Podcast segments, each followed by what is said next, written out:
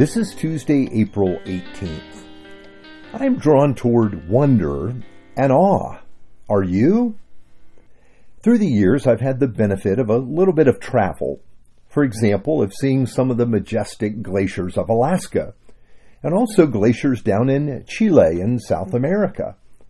I've also seen some of the mountains of the western United States and the Swiss and French Alps. But even the view of a beautiful sunset will get my attention. Why do you think this is the case for us as human beings? I think it's because God made us for Himself to find our bearings in the presence of one so much greater than we are. At the same time, we long to see God, and yet we've learned we cannot come before God. Here's our text for today Exodus chapter 19, verse 16 to 22. On the morning of the third day there was thunder and lightning, with a thick cloud over the mountain, and a very loud trumpet blast. Everyone in the camp trembled. Then Moses led the people out of the camp to meet with God, and they stood at the foot of the mountain. Mount Sinai was covered with smoke, because the Lord descended on it in fire. The smoke billowed up from it like smoke from a furnace, and the whole mountain trembled violently. As the sound of the trumpet grew louder and louder, Moses spoke, and the voice of God answered him. The Lord descended to the top of Mount Sinai and called Moses to the top of the mountain. So Moses went up, and the Lord said to him, Go down and warn the people so that they do not force their way through to see the Lord, and many of them perish. Even the priests who approach the Lord must consecrate themselves, or the, or the Lord will break out against them. Now, this scene from Scripture tells us what happened when the people left Egypt and their slavery, and they went into the wilderness to be with the Lord. God's plan was to have his people with them, to be in their midst. But as we learned on Sunday, there was an immense problem. When they arrived at Sinai, where God planned to meet with them, they could not approach him. The mountain itself was trembling and covered with smoke. If the people attempted to get close to the Lord, they would die. After arriving there, they became very afraid, and rightly so. God is a consuming fire. He is holy, holy, holy. Since being expelled from the Garden of Eden, we human beings have always desired to restore fellowship with God. But we cannot. That scene from Sinai depicts both the holiness and unapproachability of God that is and our inability to come before him because of our sin. I remember years ago talking with a man about God, and he was flippant at one point and said to me, Oh, God, he, He's my buddy.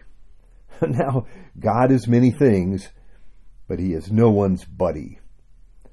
There is a scene from the first of the Chronicles of Narnia by C.S. Lewis. The book series tells the story of a group of children that found their way into an alternate world called Narnia. There, the Christ character is named Aslan, and he is a mighty lion. There's none like him. In Narnia, many of the animals can talk like we humans do, and one evening the children have been invited into the home of Mr. and Mrs. Beaver. Now, they had heard about Aslan, but they had never seen him, and so they have many questions about him. The child Lucy asks first, Is, is he a man? Aslan a man, said Mr. Beaver sternly. Certainly not. I tell you, he's the king of the wood, and the son of the great emperor beyond the sea. Don't you know who is the king of beasts? Aslan is a lion, the lion, the great lion. Oh, said Susan, another one of the children. I thought he was a man. Is he quite safe? I shall feel rather nervous about meeting a lion.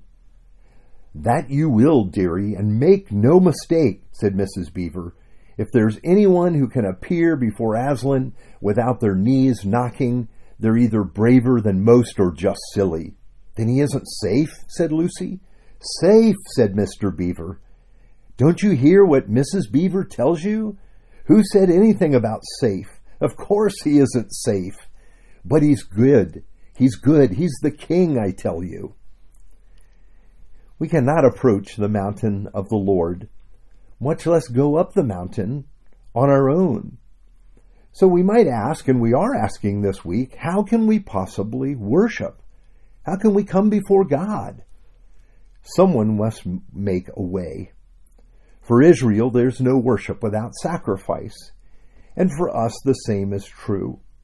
Except the sacrifice has indeed been made. Jesus has opened the way through his death on the cross. We don't lose our sense of awe over who God is, but in Christ, we can come into the very presence of the living God. We are given access to God through Jesus. Let's pray together. Holy God, remind us each day that Jesus has opened a new and living way for us to come to you, for us to worship. We worship you and recognize your glory. We bow before you in reverent fear. Help us to see the great privilege we have in coming to you. In the name of Jesus we pray. Amen.